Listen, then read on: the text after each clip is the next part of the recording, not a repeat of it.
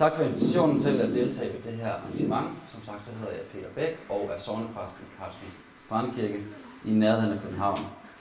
Og nu er fortabelsen sådan et øh, emne, der har mange aspekter, men øh, det jeg vil fokusere på i dag, det er jo så øh, fortabelsens karakter, også ud fra et, øh, et bibelsk perspektiv. Velvidende, at der er meget andet at sige om emnet også. Jeg vil gå lige til sagen og bruge min tid på at argumentere for det syn, der på engelsk hedder conditional immortality, eller betinget udødelighed, eller konditionalisme. Og navnet refererer til det synspunkt, at Bibelen lærer, at menneskets udødelighed er betinget af troen på evangeliet. Den, der måtte afvise evangeliet, får derfor ikke del i Guds udødelighed og vil derfor dø og gå til grunde. Eller som øh, sagde, God imparts continuance forever and ever on those who are saved. But he who shall reject God's gift of salvation deprives himself of continuance forever and ever. And he shall justly not receive from him length of days forever and ever. Min fremgangsmåde er, at jeg vil gennemgå tre temaer, som hver især leder frem til konditionalismens syn på fortabelsen. Og den første der er, at udødelighed er en gave fra Gud, som kun gives til de troende. Nummer to er, at Bibelen beskriver fortabelse som komplet tab af liv.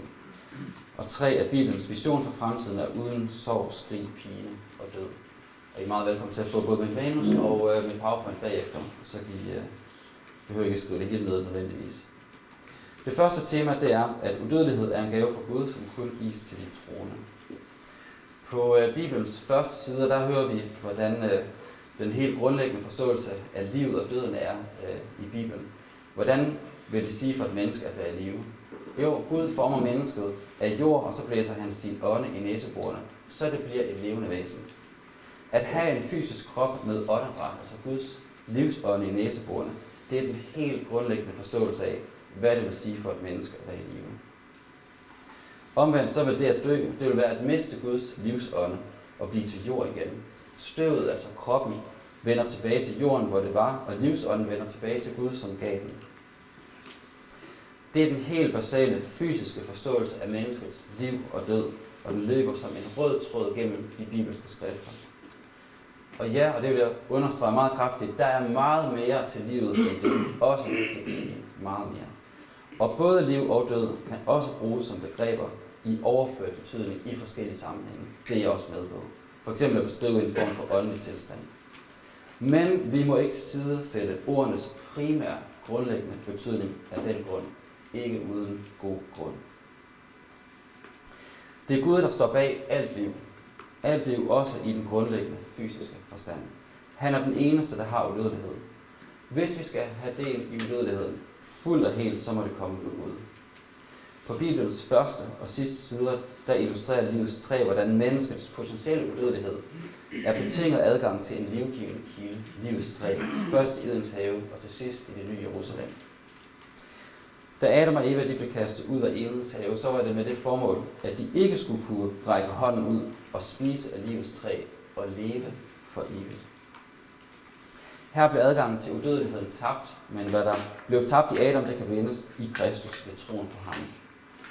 Og det er Paulus' pointe, når han siger, at Jesus til på døden og bragte liv og uforgængelighed for lyset ved evangeliet.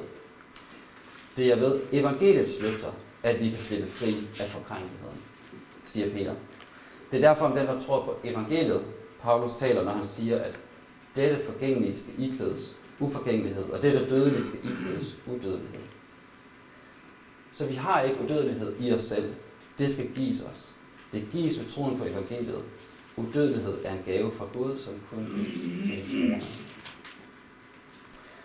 Hvilken konsekvens har det så på vores syn på fortabelse? Jo, hvis evig pine er sand, øh, så indebærer det, så indebærer fortabelsen de fortabtes udødelighed og uforgængelige liv. Prøv at se, hvad der siges om livet i helvede af nogle af dem, der har troet på evig pine. Deres kroppe skal gøres udødelige. De skal leve for evigt, leve for evigt, leve for evigt, leve for evigt. Og så kan man kalde det her liv i helvede for en åndelig død. Alt det man vil. Men det ændrer ikke ved det forhold, at evig pine indebærer, at dem, der går fortabt i ordets helt grundlæggende betydning, vil være i live for evigt. De vil trække vejret, de vil være ved bevidsthed for altid. Gud vil give dem liv, han vil give dem uforgængelighed og udødelighed udenom evangeliet. Konditionalismens påstand er derimod, at NT's forfatter siger det modsatte. At uforgængelighed og udødelighed kun kan blive vores ved troen på evangeliet. Det er en gave for Gud. Den logiske slutning er, at den, der ikke tror, ikke bliver gjort uforgængelig og udødelig, men dør også i ordets grundlæggende betydning, mister livsånden og går til grunden. Det andet tema, det er, at de ord, der beskriver de fortabte skæbne, indikerer afslutning, ødelæggelse og tilintetgørelse. Fortabelsen er et komplet tab af liv. Og det er voldsomme beskrivelser. Men lad os først se på billederne, og derfor de konkrete beskrivelser. Allerførst øh, salmernes billedverden, også selvom jeg ikke påstår, at de skulle beskrive fortabelsen. Men det er et sted at starte, fordi her anes nogle indledende konturer. Her beskrives de uretfærdiges fremtid som avner, der blæser væk. Potteskår, der slås i stykker. Græs, der visner og tør ud. Røg, der forgår. Vand, der siver bort. Snegl, der opløses i slim. Et dødfødt barn, der aldrig får solen at se. Og salme 37 konkluderer på nogle af billederne og siger, at de uretfærdiges fremtid, eller de uretfærdiges fremtid er, at de skal udryddes til indførelse og ikke være mere. De har ingen fremtid. Ild, som også jeg var inde på, er et meget anvendt billede også i GT. Og det er næsten altid ildens fortærende egenskab, der er i fokus. Malakias taler om Herrens dag, hvor ilden hverken lader rod eller gren tilbage. I salm 21, der hører vi om, hvordan han opsluger dem i sin vrede, og ilden fortærer dem. Du udrydder deres afkom fra landet. Og så bruges ilden også som billede på fortabelse i det nye testamente. Johannes Døber han siger om Jesus, at han skal samle sin nede i lade, men avnerne skal han brænde i en ild, der aldrig slukkes. Det græske ord, der bruges her, katakaio, som betyder at brænde op eller fortære helt. Så hvis der er noget, hvis vi skal gå længere ind i det billede, hvis der er noget her, der skal være for evigt, så er det ilden, ikke avnerne. Fortabelsen beskrives også som en udelukkelse og adskillelse, som vi hørte før. I lignelser der fortæller Jesus blandt andet om mørke udenfor, hvor der skal være gråd og tænderskærme. Ja, det er da ene pine, er det ikke det? Tidsperspektivet ligger uden for lignelsernes fokus. Men lad os bare lave et tankeeksperiment, hvis vi skal gøre det. Hvad er resultatet fra adskillelse fra den livgivende Gud? Salme 112 beskriver den sandsynlige fortsættelse. Den ugudelige skal tænder og synger sammen. Han smelter væk. Flere steder bruger Jesus madikker som billede sammen med ilden til at beskrive, hvordan helvede eller gehenna vil være. Som Jan sagde, så er de sikkert kommet fra Esajas 66, 24. Læg mærke til, at ilden og madgården findes på lige. De piner ikke levende mennesker. Og Jesus, uanset om der må være forskellige forståelser her, så gør han ikke noget for at ændre på dette afgørende forhold i sin egen brug af billederne. Gehenna kommer af en omskrivning af Hinnoms søns dal, som Gud siger skal kaldes for drabets dal. For her skal der begraves så mange, at der ikke længere er plads, og lignende skal blive til føde for himlens fugle og jordens dyr. Det er i Gehenna, at både sjæl og læge dør, siger Jesus. Gehenna er dødens sted, hvor livet sluttes, lige går til grunde og fortæres af dyr og ild. Det er virkelig stærke billeder på livets ophør. I åbenbaringen kapitel 14-20 anvendes nogle af de mest kendte billeder på fortabelsen. Her hører vi om Guds brede spære, om ild og svovl, og en sø af ild, en røg, der skal stige op for evigt. Og her hører vi for første og eneste gang om nogen, der skal pines for evigt. Lad mig gøre lidt mere ud af de her billeder, da de to tekster ofte spiller en stor rolle i diskussionen om fortabelsens karakter. Det primære den primære pointe her er, at teksterne de beskriver, hvad Johannes ser. Ligesom han øh, ser et dyr med 10 horn og 7 hoveder komme gående op af havet og meget andet. Så øh, hvordan skal billederne tolkes? Det første pejlemærke, det får vi, når vi ser, hvordan åbenbaringen er gennemsyret af billeder fra det gamle testamente, og lægger mærke til, hvordan billederne tolkes her. At drikke Guds vrede spære som vin, eller Guds vrede som vin fra et dager, anvendes ofte om Guds dom, der blandt andet ender i øh, død og ødelæggelse. Ild anvendes ofte om Guds fortærende vrede, mens svovl er mere sjældent. Vi hører om ild og svovl i ødelæggelsen af Sodoma og Gomorra, og den hændelse bruges herefter ofte billedligt til at beskrive et skæbne, der resulterer i død og ødelæggelse. Røg, der stiger op, tjener som en påmindelse om det. Ofte en ødelæggelse, der er sket og afsluttet. Åbenbaringens reference til GT er særligt tydelig mellem åbenbaring 14 og Esajas 34. Her ses mange af de samme billeder. Det interessante er, at Esajas selv tolker på billederne. De betyder en fuldstændig ødelæggelse af Edom. I sin bog om NT's brug af GT, der tolker Bio på Esajas 34 og applicerer sin tolkning på Johannes' syn i åbenbaringen 14. Og han siger, Isaiah pictures the historical annihilation of Edom because of its sin. Once destroyed by God's judgment, Edom would never rise again. Likewise, the judgment of unbelievers at the end of time would be as absolute. Det interessante er, at åbenbaringen selv tolker på billederne i kapitel 14. I kapitel 18 og 19 anvendes præcis de samme billeder om skøen Babylon. Hun skal også drikke Guds vrede være, pines ild og svovl, og røgen fra hende skal stige op i al evighed. Man hører, hvordan billederne tolkes. Den store by Babylon skal styrtes hovedkuls ned og ikke være mere. På samme måde tolkes ildsøen i kapitel 20, som gør brug af, den samme, af de samme øh, domsbilleder. Døden, som i synet blandt flere andre kastes i ildsøen, skal ikke være mere. Sådan er konklusionen for Gud få vers senere. Ild, svovl og, svovl og pine, det er, hvad Johannes han ser til indegørelse af tolkningen af synet. Og det stemmer også overens med Paulus' konklusion som den sidste fjende til indegørelsesdøden. Han siger, at den skal pines for evigt. Det er den virkelighed, ildsøen formidler billedligt. Så ildsøen sammen med de andre billeder af bære, pine, ild, svovl og røg kan tolkes som en apokalyptisk, billedlig formidling af en bestemt konkret virkelighed, der indebærer død, ødelæggelse og tilindegørelse. Og det er voldsomme billeder, der bruges ikke bare i åbenbaringen, men i hele Bibelen. Og der er et stykke vej fra de her billeder, vi har hørt, til en håndfast lære om fortabelsen, det er med på. Men jeg mener, det peger i en retning mod ødelæggelse, til indegørelse, afslutning og død. Lad os så se på den mere konkrete beskrivelse af fortabelsen i det nye testamente. Det er ikke noget, det nye testamente dvæler ved, man bruger særlige ord til at beskrive det. Her er det bemærkelsesværdigt, at de ord, der bruges, er de kraftigst muligt til at beskrive ophør af liv. Fortabelsen, det er at miste ikke bare et godt liv, men alting et liv. Det er at dø, blive slået ihjel, ødelagt og destrueret. Og det afsnit det er virkelig voldsomt, men det er ikke mig, der siger det, det er Jesus, Peter og Paulus, så lad os se, hvad de siger. I evangelierne er det særligt Johannes, der anvender ordet død til at beskrive fortabelsen. Og jeg mener ikke kun, at det skal forstås i en åndelig forstand. For når Jesus taler om det liv, det evige liv, han vil give, så er det ofte som kontrast til den fysiske død. Jeres fædre spiste manna i ørkenen, og de døde, siger han. Jeg er det levende brød, og den, der spiser af det brød, skal leve til evig tid. Det er da Lazarus, han ligger død i sin grav. Han har mistet åndedrættet. Hans krop er ved at gå i opløsning. Det er her, Jesus han siger til Martha. Jeg er opstandelsen og livet. Den, som tror på mig, skal aldrig i evighed dø.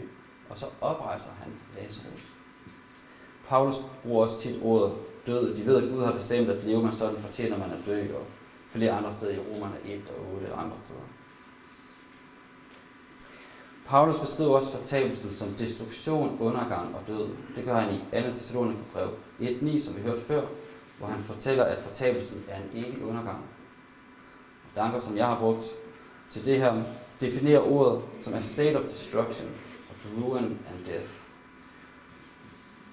Her taler Paulus om fortabelsen som en evig straf, ligesom Jesus gør det i verdensdommen i Matthæus 25. Paulus kvalificerer her den evige straf som destruktion, undergang og død, ikke evig eksistens. Han kunne så let som ingenting have kvalificeret straffen som evig pine, hvis det havde været hans syn. Men det gør han ikke, hverken her eller noget andet sted. Paulus bruger også fortabelsen, eller beskriver fortabelsen som en total destruktion og ødelæggelse. I Galaterne 6 siger han, at den, der så i kødet, skal høste fordærve sit kød. Og Peter bruger det samme ord om fortabelsen i 2. Peter 2. En definition her for Danker er total destruction of an entity. Paulus bruger ordet i sin verbale form i 1.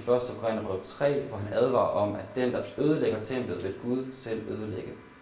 to inflict punishment og destroy er ordet defineret i den her kontekst af Danker. Apolymi og øh, apolaia er to af de mest anvendte ord, som øh, betyder henholdsvis at slå ihjel eller ødelægge og destruere eller destruktioner til endegørelse. Apolaia defineres af Danker i de efterfølgende skriftsteder som the destruction that one experiences, i modsætning til en man selv måtte forsage, og oversættes annihilation eller til endegørelse. Jesus bruger ordet i Matthæus 7, hvor han bare siger, bred den vej, der fører til til endegørelse. Og Paulus bruger ofte ordet til at beskrive den endelige dom. De kar, som var bestemt til til endegørelse, siger han i Romerne 9. Filipperne 3 taler han om, at de ender i til endegørelse. Det samme gør han i Filipperne 1, 1. Timotheus 6, Hebræernes, Hebræernes forfatter bruger ordet som kontrast til frelse i kapitel 10.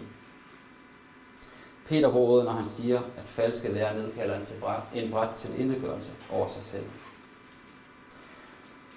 Så er der apolymi, som betyder, jeg ødelægger, eller slår ihjel, eller dør. Ordet har selvfølgelig også sekundære betydninger, flere af dem. For eksempel, at noget kan blive væk, kender det fra Lukas 15, og mønten, foråret og sønnen, der bliver væk, og de bliver heldigvis alle sammen fundet igen.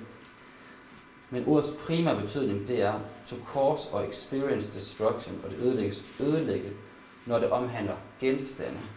Men det betyder at slå ihjel og dø i henholdsvis active og middle voice, når det gælder personer.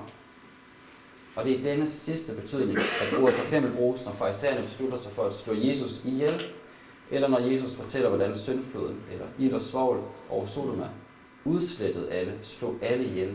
De blev ikke bare væk, de døde faktisk. Og sådan bruger Jesus ordet i Matthæus 10, 28. Han siger, at både sjæl og læme skal dø i Gehenna. Den oplagt oversættelse, da Jesus lige har talt i øvrigt om disciplinens mulige martyrdød. Og den måde ordet bruges på i de her skriftsteder om fortabelsen. Fortabelsen er at dø, det er at miste livet i helt grundlæggende forstand. Lige så konkret som farisæerne ønskede Jesus død. Bare for at citere to af stederne. De, som har syndet uden loven, vil også dø uden loven, siger Paulus. Og vi kender det fra Johannes 3,16. En hver, som tror på ham, på Jesus, skal ikke dø, men have evigt liv. Og jeg kunne blive ved og ved og ved, hvis jeg havde længere tid til det. Jesus, Paulus og Peter og resten af ET's forfattere siger til synligheden, at fortabelse betyder at blive totalt destrueret, tilintetgjort, ødelagt, slået ihjel og dø. Det er overvældende læsning. Det er trist læsning. Men jeg tror, det betyder, at fortabelsen involverer afslutning. Helt og fuldt. En, der hedder Richard Weymouth, som man nok ikke kender, han udtrykker den er pointe rammende, mener jeg, i relation til evig pine. My mind fails to conceive a grosser misinterpretation of language than when the five or six strongest words which the Greek tongue possesses, signifying destroy or destruction, are explained to mean maintaining an everlasting but wretched existence. To translate black as white is nothing to this. NT's forfatter bruger de stærkest mulige ord, der beskriver ødelæggelse, destruktioner til endegørelse. Jeg er med på, at de har sekundære betydninger, men skal ordene virkelig aldrig forstås i deres primære, konkrete betydning, når de igen og igen og igen anvendes direkte og til synligheden uden forbehold om fortabelsen. Jeg tror lige, jeg kan nå et kort sidste tema, nemlig det ondes til indgørelse. Paulus fortæller, hvordan Guds frelsesplan er at sammenfatte alt i Kristus. Gud skal være alt i alle. Ser gør altid nyt, opsummerer Gud sidst i åbenbaringen. Visionen er verdens fornyelse og det ondes til indgørelse. I Esajas hører vi, hvordan døden skal være opslugt for evigt, og i åbenbaringen hører vi det samme. Døden skal ikke være mere. Ej heller sorg, ej heller skrig, ej heller pine skal være mere. Håbet om det ondes opdør deles af Paulus. Døden er opslugt og besejret. Den er tilintetgjort. Og det gælder ikke kun døden, men alt, der måtte stå Gud imod. Derefter kommer enden, der han har tilintetgjort al magt og myndighed og kraft. Hvis evig pine er sand, så vil sorg, skrig og pine altid være ved. Verden vil være fastlåst i en evig dualisme mellem lys og mørke, mellem fred og pine, mellem glæde og redsel. Det er svært at forene med den vision, vi ser her. Visionen er ikke, at det bare er i et hjørne af verden, at det onde er væk. Nej, al sorg og skrig, al pine, ondskab og død skal forsvinde. Visionen er en helt udelt fornyet virkelighed, hvor alt, der ikke har del i Guds liv, bliver opslugt og ikke skal være mere. Så for at opsummere, konditionalismen det er det syn, at Bibelen lærer, at den, der tror evangeliet, får del i Guds udødelighed og uforgængelighed. Del i gode nyheder.